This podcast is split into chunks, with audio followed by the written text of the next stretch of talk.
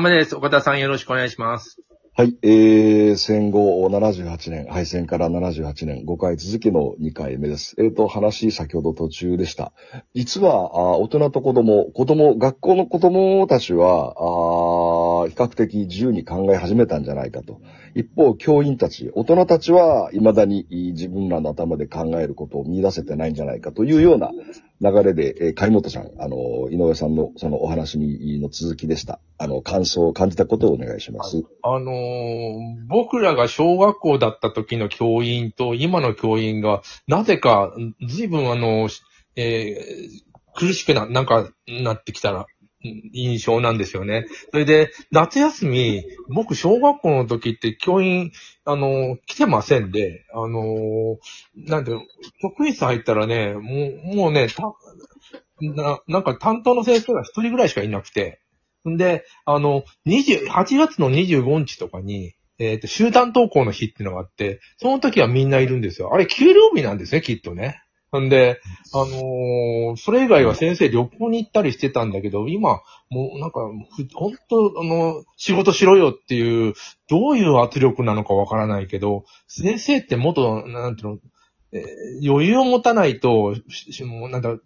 力貯められないんじゃないかと思うんですよ。そんなに、えっと、会社員じゃないというような意識が、えーまあ、警察もそうなんだけど、公務員全般になんか、あの、どんどんしんどくなっていったのかなっていう印象なんです。どうでしょなんかと、特にあれなんじゃないですかね。公務員の中でも教員の、やっぱり長時間労働って、本当、深刻な問題だなと思って、まあ、井上先生がおっしゃるように、ほ本来的に言うとね、自分たちからもっと声上げたりとかっていうのがいいんでしょうけど、う言いづらいのかな？言いづらいんじゃないですかね。井上先生どうなんですかね？うん、あのですね、いわゆる皆さんが、あの、学生の頃っていうのは、熱血先生、うん、まあ、金八先生みたいな、ですね。あのね、熱血先生ってね、いっぱいいたんですよ。うん。じゃあなんで熱血先生が、あの、なんか存在できたかというと、ね熱血の反面、全く熱血じゃない時間帯があったんですね。え。うん。今、上本さんがおっしゃったように、あの、バリバリ子供たちと向き合う時の濃い時間帯と、全く自分のプライベートの時間というのを、自己裁量でもってやることができた時代っていうのが、2000年代以前までですね。うん。これには、実はあの、こ教育公務員という特殊性がありまして、ちょっと、ちょっとだけ語っちゃいますけれども、ええどうぞ。学校の教員っていうのは行教育行政職ですので、うん。地方公務員ではあるんですけれども、あの、組合が強かった時代に、唯一、えっ、と、公務員でありながら勤務評定というものを拒否してたんです。うん。拒否できちゃったんですね。うん要するに、あの、上長である、うんと、管理職の関係なく、子供たちにいいことであればっていうんで、自分の裁量でもってかなりやってたんですけど、うんそれをですね、組合を排除してから、2000年超えてから、一斉に勤務評定制度っていうのが、あの、広がってきて、管理をすることができるようになったんですね。はい。管理をするということは、他の公務員と同じように、ルール守りなさいと、あマニュアルに従いなさいということから、今の先生はっていうことになると思うんですけれども、多分これ答えで合ってると思うんです。なるほど。勤務評定制度、いらないですね。基う本。ん、あの、と特に法律には書いてありますけれども、うん。勤務評定制度で勤務評定されると、僕らは子供たちをどう評定していいかわからないじゃないかっていうのが言い分だったんですよ。うん。うん、他人に評価されてる人間が別の他人を評価することなんかできやしないというのがね、うん。言い分だったんで、ある意味、当時の先生っていうのは個人事業主っぽかったんですね。うんメディアも一緒ですね。勤務評定を入れてからジャーナリズム機能が停滞したというふうに私解釈してますね。ああ、うそうですか。これなんででしょう？あの、戦後の、今、78年の話をしたけど、急に2000年超えてから雰囲気が変わったんでしょうかね。すべて僕のおじさん、あの、もう何歳生きて存命なのかわかんないけど、あの、警察官やってて、1945年の、あ、じゃあ、えーごめんなさい。昭和45年の僕は警察に入ったんで、今の警察に入った覚えはないみたいなこと言ってたんですよ。はいあの、でもガラッとなんか警察にしても変わったんでしょうね、だから。はい。おっしゃる通りですね。えっ、と、イメージ的に言うと、学校の管理職っていうのはものすごく嫌だったんですよ。うん管理職にいながら。うんえっ、と、まとめられないことに対するストレスが大きかったんですけど、えーそれを10年以上かけまして、えー世の中の動きを見ながらね、やっぱり学校の先生の一番元凶は日教組であるということで、これ良くも悪くもですね、うん。えー各地の日教組を潰していきましたから、きっかけになったのは校内暴力です。うん。うん校内暴力がマックスに来たのは1990年ぐらいですからね。うん。これを社会、社会的な問題として世間を味方につけて、学校を少しえー管理させなきゃいけないよねってことから、えー最終形としては勤務評定を導入して、えーで、今に至るというのが私の見立てなんですけれども。なるほどですね。あの、私去年半年ほど非常勤の講義を、あの、都内の大学でやらせていただく機会があったんですけど、まあ、非常勤なんでね、勤務評定はなくて、子供たちが、あー評価の数字をこう、お出して、それが回ってきますね。わかりやすいか、そうですね。熱意があるか、論理立ってるか、うん情熱的かとかいうね。はい。うんそれはね、えっ、と、嬉しいし、ありがたいし、素直に入ってきますね。そうですね。はい。うんで、もう一つ、その、私が今、あー若干、あの、知っているう高校で、これ、えー校則が、あの、厳しいのがあって、で、校則違反だっていうので、えーその高校は、あー何人か退学をお最近させたんですね。うん。で、まあ、その高校で、えーなんで校則を根拠に退学ささせるんだと言って、うん退学なんてさせるべきじゃない、いいというふうに戦った、あの、教員がいましたけども、結局退学になっちゃったんですね。は一方で、ある、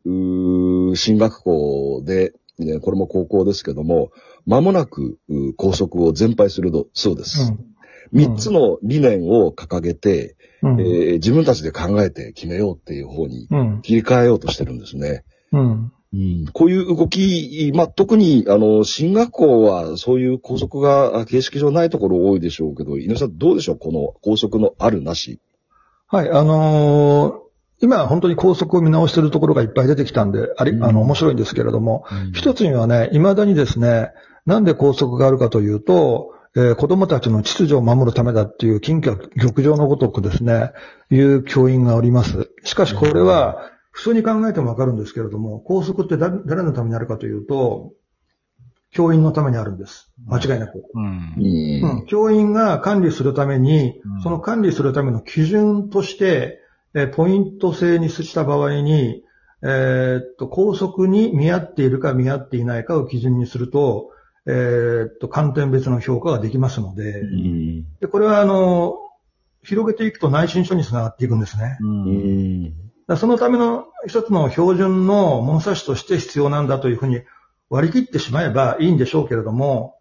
少なくとも子供たちはそうは思ってないから、従順なものほどいい成績を取るというなんかこう面白い現象が起こってまして今。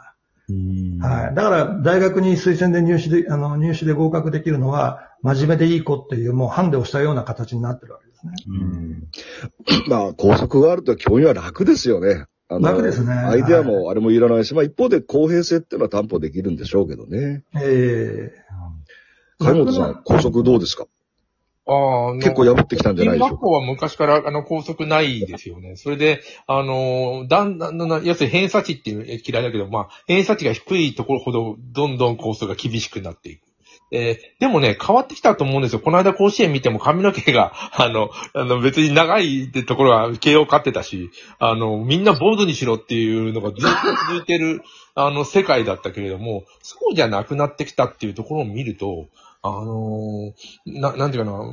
生徒手帳にびびっしり書いてる校則を守れっていうのも、だんだん子供たちに無理が、無理なようになってきたのかなっていう気がします。要するにうん、偏差値が低かろうと、ということですね。うん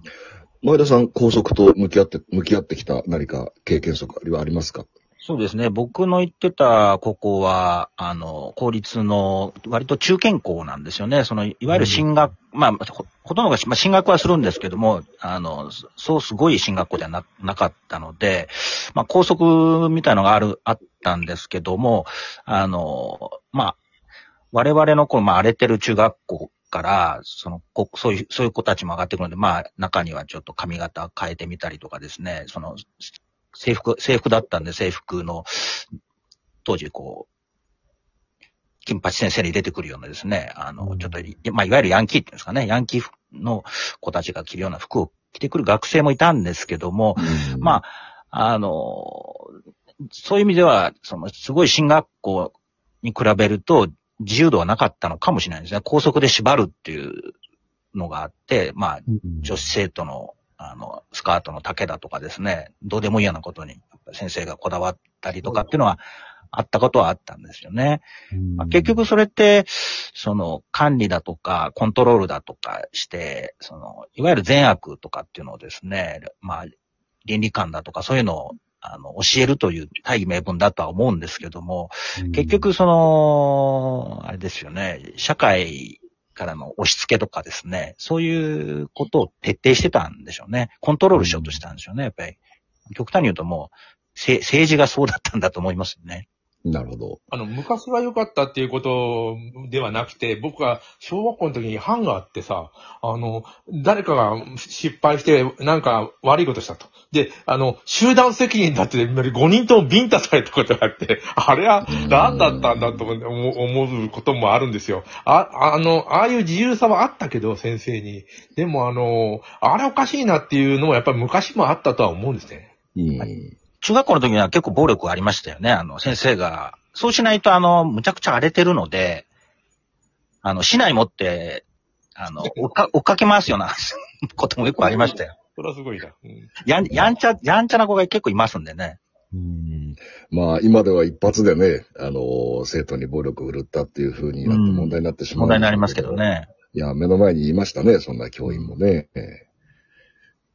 さて、またあと10秒になってしまいました。はい、貝本さんどうぞ。3日目、あの、3日目にまた、あの、話を続けたいと思います。この話は本当、あの、あっという間ですよね。